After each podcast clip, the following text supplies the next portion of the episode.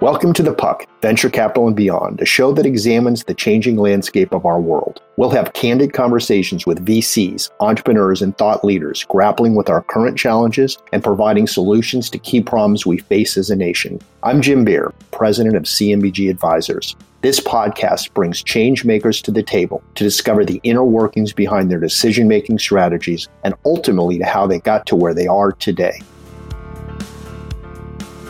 the increasing wealth inequality was not it isn't an unintended consequence of quantitative easing. It was in fact intended, but you know, it was an intended side effect.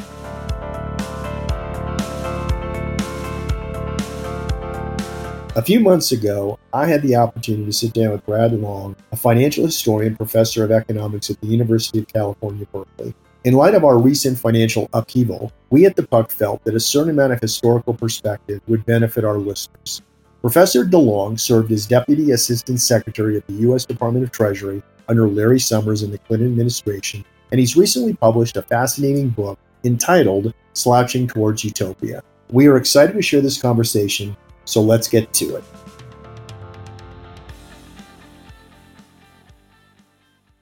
Brad, welcome to the Puck. Take a minute and tell us a little bit about your background. Well, to say I'm Brad DeLong, I'm 62 years old. I was born in Massachusetts, moved to California when I was three, and went to Caltech Nursery School. Parents moved to Washington, D.C., and I moved along with them when I was five. Um, grew up in Washington, D.C., then went off to Harvard. Graduated from college in 1982 when the unemployment rate was 11% looked around and decided I did not want to be in that job market. I wanted to stay in the university. And I have stayed in the university ever since, except for three years as a deputy assistant secretary of the Treasury for economic policy. I'm now a professor of economics at UC Berkeley. I've been two online since 1995, and I have just written a big 600 page book, Slouching Towards Utopia, an economic history of the 20th century, which is now closing in, I think, on 20,000 all format sales, and I'm anxious to push those sales numbers higher. Wonderful. So tell us a little bit about Slouching Towards Utopia. What can you tell us about the title? You steal from the best. You know, the best is William Butler Yeats and his poem, The Second Coming, written just after World War I, about how all these things that are absolutely marvelous are supposed to be happening. How a second coming is expected, but somehow things are going horribly wrong. And instead of a Messiah who will lead us into the New Jerusalem being born in Bethlehem, instead there is some slouching rough beast that is approaching and that is going to somehow afflict us in the future. Joan Didion stole that last line from the poem The Second Coming for the title of her book about you know the California hippies slouching towards Bethlehem. I put it in as a placeholder when I started the project, thinking I would, of course, replace it with a much better one later on, and I never could think of a better title. That's funny. So, what motivated you to start writing the book in the first place? I really suppose it was 1994 when I read that is the excellent, excellent late British Marxist historian Eric Hobsbawm wrote really not a trilogy, a quadrology. What do you call it? About you know, world history or maybe the history of the North Atlantic from 1776 to 1991, of which the fourth volume was a history of the short 20th century, 1914 to 1991 in which the protagonist really was world communism. And I read it and I thought, that's really not the big story. You know, the big story of the 20th century isn't communism. Someone should write a book about what the big story really is. Nobody else did. I finally have. In my view, the big story is that starting in 1870, humanity figured out how to bake a sufficiently large economic pie so that for the first time in human history, everyone could potentially have enough. And that people back before 1870 had thought that you know, the problems of material scarcity, of baking a big enough economic pie, were the big problems, keeping us from having a truly human utopian world. But it turns out that the problems of slicing and tasting the pie, of equitably distributing what is our enormous wealth by the context of all previous civilizations, and then of utilizing it properly, of living wisely and well so that people feel safe and secure and are healthy and happy, those problems continue to absolutely, completely flummox us. You know, enormous progress in becoming rich, very little progress in making a human world over the 140 years from 1870 to 2010. And that's the big story that needs to be told. Our successes and then our failures at utilizing our enormous technologically driven productive powers for good. That makes sense. And let's spend a little time later in terms of since we've accomplished the material wealth, then let's get into later how we distribute it. But mm-hmm. why the 2010 cutoff? Well, I had to end it somehow. Larry Summers thinks the 2010 cutoff is a mistake that I should have just had end the story continues as the last line. Because in his view, you know, the story does continue. Only it's more fraught now than it was 25 years ago, in that you know, global warming has finally become a first order thing. You know, the monsoon was 300 miles out of place this year, I am told. And global warming is only get worse, getting worse. We have nuclear proliferation reaching critical mass. We have revived neo fascism, or whatever you want to call it. And these are three huge civilizational challenges that are bigger than any we have faced since 1945. But Larry's view is very much the story continues. My view is the story really does cut off around 2010 as, you know, the major narrative thread that we're becoming fabulously richer and our big problems are those of distribution and utilization and those continue to flummox us. That that kind of passes to the side you know as big new problems as big new problems emerge of which i think the biggest in the long run is global warming although do not underestimate nuclear proliferation. And the fact that we do have leaders who are bad guys and, you know, eager to send killer robots around above the skies of various countries. And someday someone will make a mistake with nuclear weapons, and then the world will have to figure out what to do next. I really do think there's a single the single focus on increasing wealth and problems of distribution and utilization dominates 1870 to 2010 in a way that it doesn't dominate what started happening since 2010. Let me push back on that a little. That's fascinating. You talk about the kind of lack of proper distribution of wealth, but if you look at what has happened since we started quantitative easing, which accelerated, in my judgment, after 2010. You know, it was arguably necessary in 2008 when Ben Bernanke said, hey, we've got to solve this challenge. But then in 2010, when the Fed voted again to continue it, I would argue that it's accelerated the income and wealth inequality. And that now we really are in a position where we can start having an intelligent discussion about how do we deal with it because it has gotten so much more out of balance. Indeed, it has. And indeed, it wasn't the increasing wealth inequality was not it isn't an unintended consequence of quantitative easing. It was in fact intended, but you know, it was an intended side effect you know, that the Federal Reserve in 2010 2012 sees an economy in which there's not enough spending to put everyone back to work. Says, what can we do to boost spending? And the idea is if you elevate asset prices and if you push down interest rates, then if you elevate asset prices, people will think, wow, you know, it is really profitable to create other assets like those that are currently out there. Yeah, that if we manage to launch a startup and put people to work and you know, build an enterprise, we can then sell it on the stock market for an absolute fortune. We should do that. And with interest rates falling, people will sing, well, gee, if I want to get any return on my money at all, I have to take on more risk. And so the hope for the Federal Reserve is you'd incentivize people to take more risk and thus engage in more acts of enterprise. And you'd also focus a lot of people's minds on the idea that they ought to be building businesses because building a business that you could persuade someone else would someday be profitable, that that was a very good source to way to immediate wealth. And that if you goosed the economy by pushing those two things into the system, you'd finally get enough spending into the system that we could get back to full employment. And, you know, I don't know whether it worked, but just took a long time because we really didn't get back to full employment until 2017, or whether it didn't work, that it was mostly spinning wheels, that the things started and the risks undertaken may have helped, but you know, did not help very much. You know, that if you think of it, quantitative easing, right? That you know, the Federal Reserve buys a trillion dollars of 10 year treasury bonds, and in return, it gives people, you know, cash or issues more short term treasuries, things that are very liquid, you know, and you can spend. And the term premium, you know, the real term premium on the 10 year treasury is about 1% per year on average.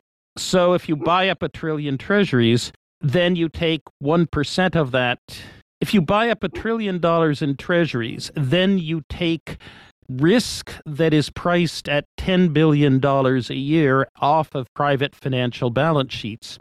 And so then you have $10 billion a year of risk bearing capacity, which is out there searching for something risky to invest in. You know, in an $80 trillion world economy, is an extra $10 billion of risk bearing capacity, $10 billion a year of risk bearing capacity actually enough to materially move the needle? And the answer is yes, if risk bearing capacity is in really short supply, and if that's the one thing that's needful in order to get a lot of money committed to enterprises. But was that actually the key thing preventing people from starting businesses and expanding businesses? I think look back, we look back and we have to say it was probably not.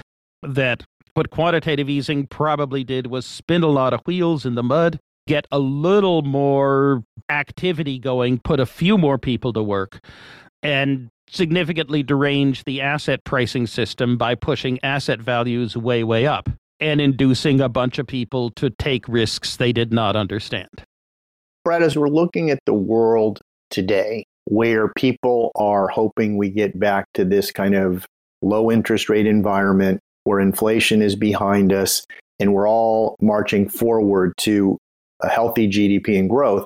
How do you see the level of our federal debt right now and the Fed's balance sheet affecting that? Do you think that this is going to be a short dip and that we're going to get back to happier times again, or is this going to take some time to dig out of? Well, the, the level of the federal debt is extremely anxiety inducing. On the other hand, there are lots and lots of people who really, really like to hold federal debt, who really, really like to hold federal debt now, that say if you have a dollar a year, and if those are the earnings of companies that have about the riskiness of the S&P composite index that you can sell that dollar a year on the stock market for maybe $25 now given current earning yields at 4 but you know if you have a dollar a year of real wealth and if you sell it in the form of treasuries you know, well, the real interest rate on treasuries is, you know, 1%, so that you can sell it for, say, $100 worth of treasury inflation indexed securities. And for $100 of actual treasury securities, if you're willing to roll over the inflation component of the interest, and if people are willing to accept the inflation risk. So that people are willing to pay four times as much for a cash flow labeled as treasuries and backed by the full faith and credit of the U.S. government, as they are willing to pay for a share of the profits coming out of the world economy. You know, and that would suggest that the U.S. government right now, you know, it's really in the position of the medieval Medici Bank. You know, that the medieval Medici Bank, it did not pay you interest for your deposits. You paid it storage fees for keeping your money safe right? That in case the Pope decided you were a heretic or the Emperor decided you were a menace and you had to suddenly flee the kingdom and show up someplace else, you could still grab your money because the Medici would have a correspondent bank there. And that you know, providing safety and political risk insurance for you know rich people who are scared um, was how the Medici made their money and became great patrons of art and in the end dukes of Tuscany if the US government can do the same thing and can borrow money incredibly cheaply, there's a sense that we should do that and use it to fund public investments and push taxing off into the future. The problem is that the US government debt is of such is of very short duration. And if all of a sudden people's expectations of it were to change, then we would really have to scramble to adjust policy by a lot very, very quickly. So when you look at the impact that quantitative easing has had in terms of, as you said, pushing us into risky assets and also inflating assets and creating this wealthier group of Americans. There's been a movement that's come out of this that said, well, mm-hmm. if a lot of this went to the wealthy, it's our turn to kind of help the middle class, which, as we've seen, has led to things like modern economic theory, has led to things like forgiving student loan debt and saying, it's my turn. And arguably, some people would say some of the movement towards populists and nationalistic tendencies, which again is, hey, we want for ourselves now. Mm-hmm. My question is you talk a lot about inflation and that hopefully it's under control or it's coming down. But if we don't deal with this income and wealth inequality and we don't address the concerns that the middle class has, won't there be pressure on wages coming from the middle class saying it's our turn? And does that in turn make it harder to get inflation under control? I mean, there really used to be, right? You know, Mitt Romney, very smart guy, very rich guy, you know, don't know whether he's a billionaire or not, but, you know, he might be.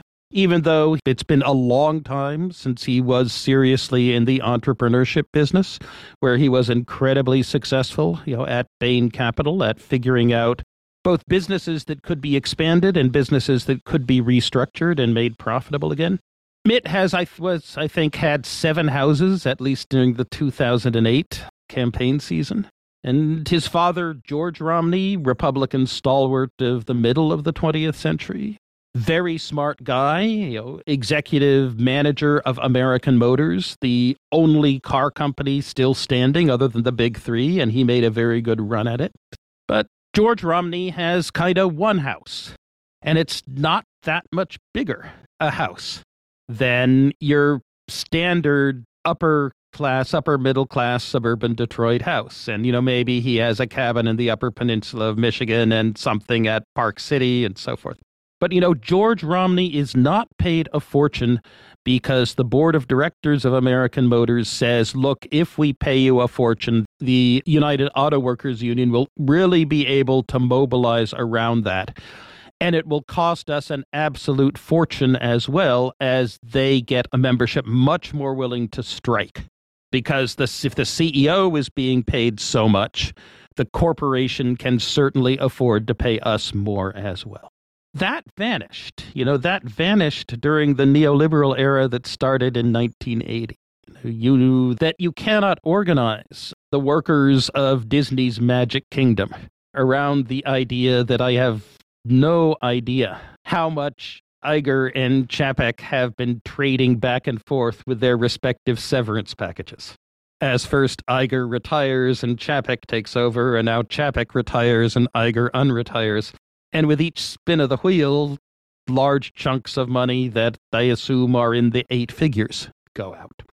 And that's extremely puzzling to me that there was this feeling in the mid 20th century that finance and that high corporate executive pay needed to be kept under control precisely because the long term consequences for your ability to bargain with a working class and a middle class were greatly impeded if you gave out too big prizes at the top. Maybe that's coming back. And indeed, maybe a lot of the viciousness of our politics right now is because people are scared it's coming back and are anxious to try to distract people from something other than rapidly rising income and wealth inequality.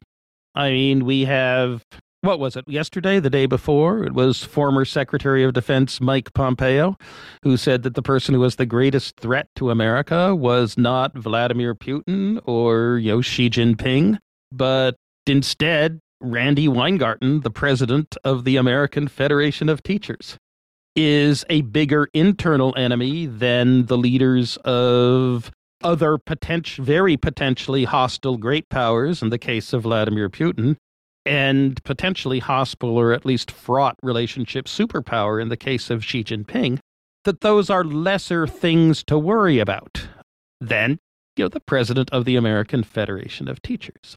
You know, that's really weird Weingarten's response was that Pompeo is trying to create a lane for himself to run in as the crazy nut in the Republican primary of 2024, which I thought was rather funny. But still, it's not something I would like to see. You know, that when you find internally people who are representing and advocating for large chunks of the American population and you declare them to be public enemy number one, your politics is beyond weird and beyond unhealthy. And Brett, I think I agree with that. Although those are issues that we need to talk about, there was that old statement that people vote their pocketbook. Yeah. And I think that at the end of the day, economics and what is perceived as fair and balanced is an issue. And I don't think either party mm-hmm. is really addressing that in terms of the conversation that we're having and moving the puck in that direction. How do we start to address this income inequality? And, and is there room for a more compassionate capitalism? This is an interesting question. And I do know that Thomas Piketty right now is seems to be close to despair, at least in his recent book. That he talks about an older politics in which the right says the income inequality is necessary, but we will make it functional for rapid economic growth. And a left that says that narrowing income disparities and, you know, having a fair distribution. And large redistributive programs are essential things to do. And that those kind of govern politics, at least among the rich countries of the North Atlantic. But now we've moved to a right that wants to focus not on boosting economic growth with income inequality as you know a tool to incentivize people to be more productive but instead wants to focus on culture war issues against people who are you know suspiciously deviant and a left that Piketty describes as Brahmin as one that's interested not in reducing income differentials and distributing wealth, but rather in having people assume the morally correct cultural attitudes toward the issues of the day. And that that jumping the tracks, you know, has pushed us into a kind of bad position because instead of um, agreeing that we live in a very comfortable home, common home, and arguing about whether, as the right says, we need to fix the leaks in the roof, or as the left says, we need to put on an addition. Instead, we're everyone saying that the house is poisonous and corrupt, and we need to burn it down and make sure that our enemies don't get any say in rebuilding it at all. And you know, the first kind of politics is likely to turn out well. I can't see the second as likely to turn out terribly well either. Well, I think, and I could be wrong, but in terms of where the puck is going, I think this conversation is timely because one of two things is going to happen. We're either in the next 12 to 18 months going to essentially get our ducks in a row in this economy where people are feeling that it's fair and it's working and we're all going in the right direction, or it's going to remain broken and people are going to start asking the tough questions. And if I had to guess, I would say they're going to start asking the tough questions because I don't think there's an easy answer to the imbalance that we're facing right now. So that's why I think this is important because people are going to look to you and other economists like Larry and say, okay, we got ourselves in this mess. We tried something in 2008 and 2010 to fix it, but it was not done from the perspective of tax and spend in a balanced way. It was done in this way of lower interest rates. And my question to you as an economic expert is what would you suggest to chart to make long term changes to the way our economy functions such that it, we don't have these imbalances going forward? Well, it would be really, really nice to have inflation go back down from the 6% that it's currently at back down to the 3 to 4% that Paul Volcker was comfortable with back when he was Fed chair even if not all the way back down to, to 2% or the 1.5% you know, of Bernanke. It would really, really be nice to get you know, gas prices back under control and inflation low enough that people don't think that the system is cheating them at the end of every month because you know they had decided what to buy and they thought they could afford it and lo and behold no they can't so backing up jay powell as he does what he thinks is necessary and you know praying that he doesn't either overdo it or have to overdo it and land us back in a big recession with high unemployment in which no one dares quit or ask for a raise that's the big hope And you know, that's a narrow, uncertain, fraught, largely technocratic problem that Jay Powell and company are on the front lines of right now. They have the baton on that. You know, and usually I think it would be fun to be on the Federal Reserve and on the Federal Open Market Committee. Not right now. You know, not right now. They are not happy campers and they do not have an easy task. So, Brad, we talk about you know 2% inflation we talk about 4% inflation and we also have seen housing prices college tuition and healthcare go up a lot faster than that right so i know for cola and for social security there are reasons to say hey we have 3% inflation yep when you're looking at the average american who is seeing college prices double in 10 years and these other areas double is it really fair to say that if we go back to the traditional measure of inflation, that we have now got this under control. Because again, as long as we are using quantitative easing and buying our own debt, isn't that going to still lead to asset inflation in that we still have the old model of how you measure inflation? Too much money chasing too few goods. Maybe there isn't inflation for things like gasoline and food anymore because we have adequate supplies for that. But won't we continue to have inflation on those areas like colleges and healthcare mm-hmm. and houses where we don't have enough supply if we continue these easy money policies? Yes, and this is why we need to boost supply there. You know, and where we can't boost supply, we need to get pay people out of the way of the bottlenecks. Which is why my ideal dream is we add a surtax on people like me who are relatively rich and use it you know to get back to where we were in 1970 you know to say that the public colleges and universities are essentially free for everyone as much education as you want you know as long as you're passing your courses and learning stuff the government will be willing to pay for you to go to whatever university kind of you can handle in order to build your knowledge and your human capital you know and we used to do this we used to do this back in the 1960s, and we're a much richer society now than we were, so we can afford it. And, you know, our healthcare system is now a complete financing zoo. You know, we've tried to be clever about creating incentives and distributing costs for 50 years now, you know, and it just doesn't seem to work well. Therefore, we need to do what practically every other country has done and say, you know, universal health care, you know, Medicare for all. Start with Medicare for all because we can do that via the reconciliation process and it only needs 50 votes in the Senate. And then maybe bargain a different system if people have a better idea than that.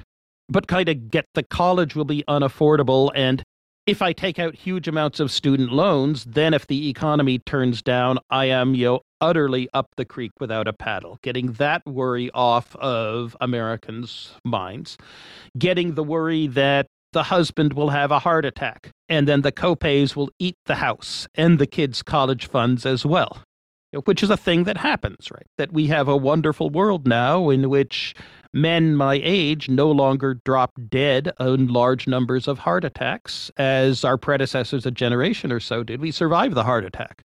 But, you know, then you have a cardiac patient and a long term cardiac patient. The copays eat the house and the college fund.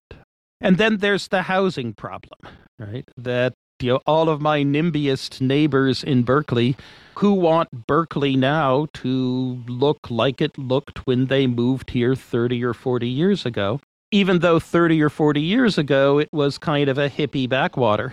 And now Berkeley is very close to the center of the most incredible capitalist high tech wealth machine you ever created. And there are seven and a half million people living in greater San Francisco, and you know, it really ought by now to be 15 million, given how much work there is to be done here. And given how many companies would like to locate here, in order to be close to you know, the center of the high tech information communications industrial revolution. So, some way to build more houses and build more houses rapidly where people want to live where they think they can get high wages, and also figure out how to get all of the places in the United States in which housing is still very affordable, how to get it so that people can kind of work there and not feel like they're missing out because they're earning only a half or a third or not getting the kinds of jobs they could get if they moved to the growth pole metropolises. Annie Lowrey had a very nice piece in The Atlantic about this, about how we need much more housing where we haven't been building it. But I would also add to that, we need to figure out how to make it much more possible for people to earn good livings in places where houses are still relatively affordable.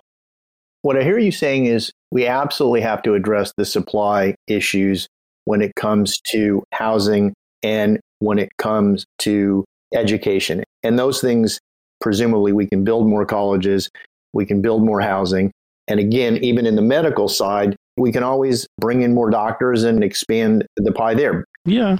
But one of the things I believe will help because we have a democracy now where the average person does vote is for them to understand the economic consequences of inflation. And I do still feel like the government comes out with these inflation numbers, yeah. which are very self serving because there's political issues that relate to getting elected and social security cost of living increases.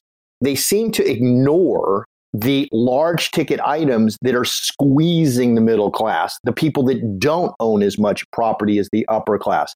And it seems to me, at least, that until we educate the general population about the true insidious nature of asset inflation and overall inflation, we're not going to be able to address this notion of, hey, let's just keep buying our own T bills. Yeah, I mean, John Maynard Keynes, that back in the 1930s, you know, this current situation was one that he actually envisioned as a possibility. He thought that the asset inflation would, in the end, be relatively benign because, yes, it would push the prices of the assets the rich had up enormously, but you'd also wind up in a world in which the interest rate on them was very, very low. And so you'd have lots of plutocrats around. But they would then would be unable to spend huge amounts of money without eating into their capital, which they would not want to do. And so you'd have a situation in which they would have enormous social power if they wanted to spend their capital down, but since nobody ever does, their money would simply be passive investment funds that you know other people and businesses could draw on and could draw on very cheaply because interest rates would be extremely low. That what they do is they'd be very much a passive bank and the rest of the economy would go on extremely well, especially if you could have full employment so that wages were high and rising. That what he called the euthanasia of the rentier as a you know, powerful social class. And yet, that's not the way it has worked, right? That's not the way it has worked. That plutocrats have, who have benefited enormously from the asset inflation, feel that they have lots of social power. And in fact, feel that they ought to be able to boss the society and to boss the society around in a relatively blatant way that makes other people say, hey, wait a minute, that isn't fair. Shouldn't people who aren't billionaires have some voice as well? Well, yeah, and the challenge is again, if you own assets, you can borrow against those assets at low interest rates. You can essentially take advantage of the equity you have in your assets to borrow money. But it begs the question for the 70% or more of Americans who don't have that luxury, who don't have the collateral for a loan, they get locked out of the system. To me, my takeaway from Keynes's point was look, it is absolutely healthy when you have a downturn for government to come in and spend money to take us back to full employment. But I believe the flip side of that was that in relatively good times, you have to start paying your debt down yep. and start to live within your means, kind of like what Joseph did to Pharaoh 2,000 years ago. In the good times, you save wheat, and in the bad times, you spend wheat. To me, the brilliance of that story 2,000 years later is what Stephen Covey said the law of the farm. There is no shortcut, right? We've somehow, in a democracy, moved away from the, the idea of paying as you go and this notion that shortcuts work. And from my perspective, we need to get back into this hey, we've got this unbelievable wealth that you refer to, but it's got to be enough. Like it's got to be enough. We can't have unlimited wealth, but we have all this wealth. And now, how do we all start to make those tough decisions? Yeah, I mean, to quote Keynes again, the boom is the time for austerity. And the boom is the time for serious austerity, to seriously pay down the debt so that the government can be in a position to put people to work when the private sector is scared and unwilling to spend on it. And here is the problem you know, what my old teacher Larry, friend Larry, calls secular stagnation. That what if it's the case that without the government opening up its purse, that people want to save too much while the private sector is scared of bearing risk and wants to invest you know too little. And in some ways this is a problem that's been around for 130 years. And cynical people back before the 1890s said well the answer is obviously to have imperialism because you can spend as much money trying to conquer Africa as you want, and that will get the economy back into balance by sending hundreds of thousands of soldiers to South Africa to try to suppress you know, the Boer republics and make them part of the British Empire and conquer the surrounding indigenous Africans as well. And that as long as you have great power competition and are willing to build lots of battleships, you know, you can find some way to balance it. Other less cynical people said that the real problem is not that people are unwilling to spend, you know, but that the people who are willing to spend don't have the money. And that what you need to do is you need to have a profound redistribution of income to narrow income and wealth disparities in order to get yourself in a situation in which the economy can balance itself at close to full employment, you know, most of the time. Other people say, well, gee, the speculative economy we have, in which periodically people go absolutely crazy and pour absolute fortunes into things that are very unprofitable. Well, you know, that's the only way to work it, to have a big speculative bubble. And if you're lucky, when the bubble is over, you have something of real value for society. You found you've built all the railroads you need for the next generation in one five year boom. And then you have all the railroads, and railroad freight rates are very low. Or that you've built all the telecommunications fiber you need. And so throughout the decade of the 2000s, there was all this dark fiber that was slowly being brought online, and data communication costs were extremely, extremely low. But the difference about you know, the recent bubble is that it's unclear what it's actually creating that is going to be useful, right, in the future. That a social network servers and crypto assets, you know, that they don't seem to be useful in the way that fiber optic cables you can send information over or that railroads you can send goods over were useful in the aftermath of past bubbles. Yeah, and where I think you play an, a unique role as an economist and as obviously a professor and someone writing and teaching about this is when you look at the two political systems, the democracies, for instance, and then more of the totalitarian regimes like in China and Russia today, it would appear to me, at least, and maybe you feel otherwise, that a lot of the challenges the whole world is facing today, like in 2008, is we have a debt crisis that is shared worldwide, including in China, and yet they have a different political system. So, do you agree with that? I mean, what do you see going on in China today? And do they have a debt crisis when you look at their real estate industry and the way they did the Belt and Roads situation? And if so, could this be less of a political issue in terms of the system itself, but rather a failure of imagination to understand how debt really works? I don't think we have a debt crisis here yet. We have a bursting crypto bubble. But because the people who have been investing in crypto have overwhelmingly been doing so on their own dime rather than mortgaging their houses right? And using it to invest in crypto. I think we are likely to escape a debt crisis this time, which we would not if everyone had leveraged their houses up to 80 or 90% and put it all in, you know, Bitcoin or Ethereum or something in FTX, you know, FTT or whatever else. That it's the linkage between the asset whose price falls and the rest of the economy that is the source of the debt crisis. And I think China is having one right now.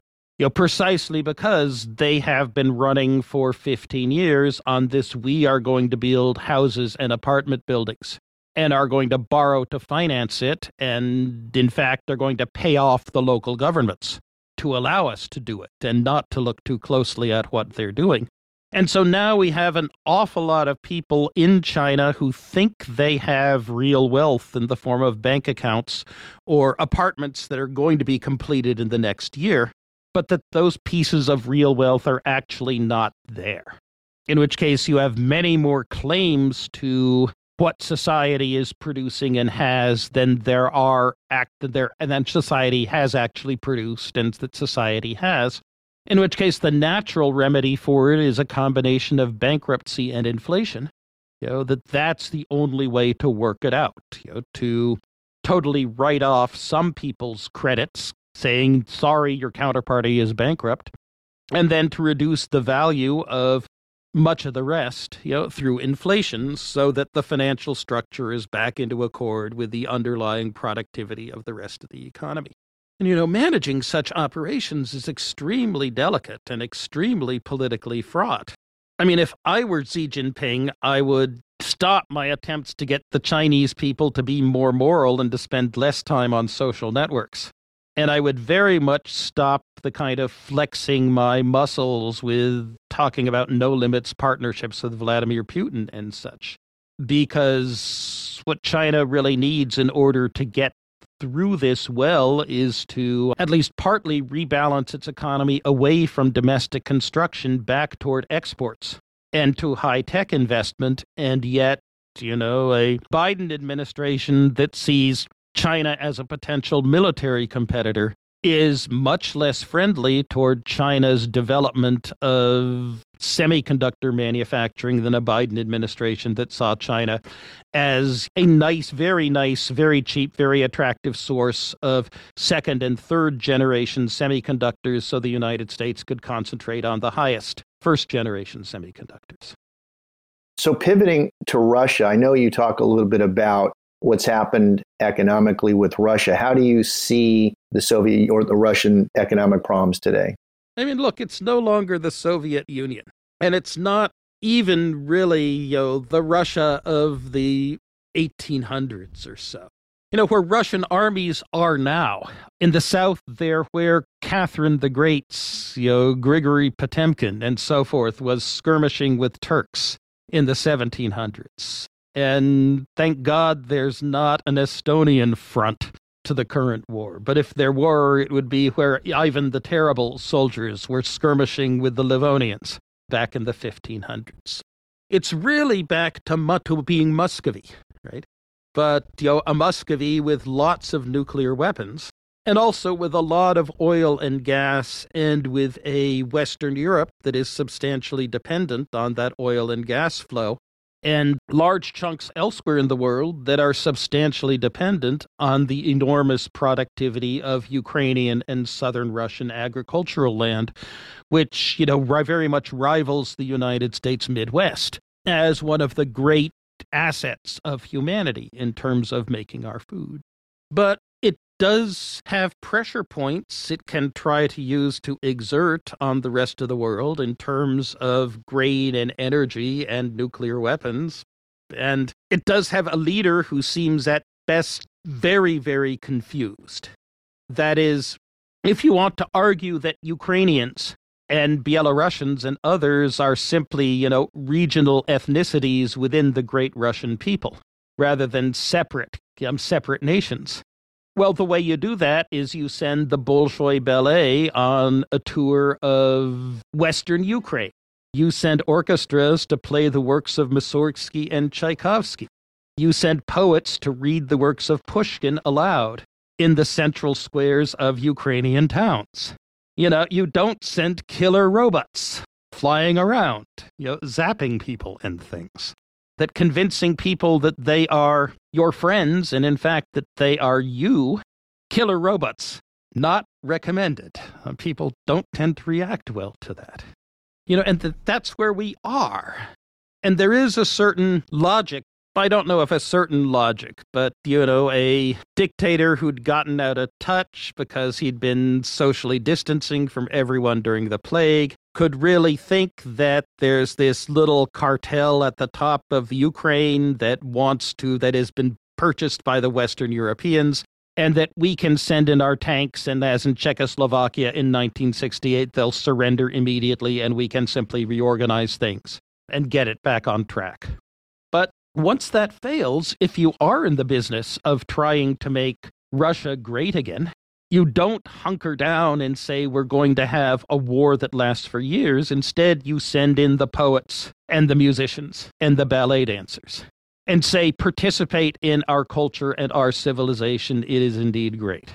You talk a lot about the politics of the Federal Reserve, for instance, and mm-hmm. you talk about Arthur Burns as a Republican, as a Fed chair. When we see Jay Powell today and we ask the question, are we going to break the back of inflation? The fact that he's been accused of being late to the party, so to speak, do you think any of that had to do with that he was waiting to get reconfirmed as the Fed chair? And do you think he's going to stay the course and get inflation under control? Yes. I think that late and then fa- move fast was, in fact, the right thing to do. Because if you move early and if you overdo it, well, then we get ourselves back in 2010, in which unemployment is high and interest rates are zero, and it's not clear what you can do except that an awful lot of people who ought to have jobs don't. And so you want to wait to move to control inflation until you're sure that's not going to happen. And he did. And so now he's moved late, but after moving after going late, he's moved very very fast. And it looks to me like the job is almost done. At least when I look out at what the bond market is thinking, you know, the bond market is thinking that Powell has done enough to bring inflation back down to 2% or less than 2% in five years. Now, the dangers are you know, what if the bond market's wrong? And he's it's not quite enough yet. And how long does he stick the course of keeping to raise interest rates in order to make sure that inflation is licked? And as I say, those are hard and technocratic problems, but I actually think he has done a very good job, and he's kind of very much the opposite of Arthur Burns who, on the one hand, was worried that if he moved earlier, Rich, his friend Richard Nixon might not win re-election. And on the other hand, worried that if he moved at all, that Congress would take a great deal of his power away from him because the Democratic majorities in the House and Senate would not stand for high interest rates. And those two political calculations, I think, ultimately made Arthur Burns a failure as Fed chair, that he let those cloud his mind. While Powell, I think, has done what is probably the right thing at the right time. And do you think that getting the Fed balance sheet down a substantial amount is ultimately an important thing to do, or do you think that they can continue to sit with this kind of balance sheet? They can sit. It's really weird.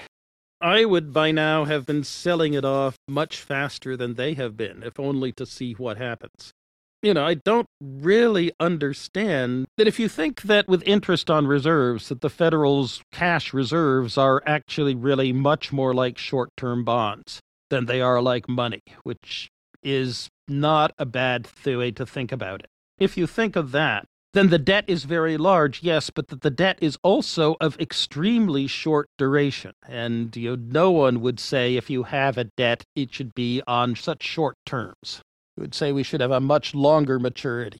So, if the Fed is going to have this much debt, it should be issuing many more long term bonds and making its borrowing longer term so it, there's not so much hot money that it owes to other people. And if it's not going to do that, you know, we should be unwinding quantitative easing and unwinding interest on reserves as much faster pace than it has been. But then again, there's the fact that when the Federal Reserve quantitatively eases, right, it swaps a bank deposit for a bond. And as long as the interest rates on the bonds are very low, they look an awful lot like bank deposits, and people aren't very worried about holding one rather than the other. And so both quantitative easing, I think, did relatively little to the economy on the way up and would do relatively little on the way down but I am surprised they haven't moved down faster. Well, look, we appreciate the feedback. Thank you very, very much for inviting me. And I think this is one of the things that our brand new information and communications technologies are supposed to create for us lots of extremely interesting and lively and very useful and informative stuff because it's a very worthwhile enterprise you're engaged in.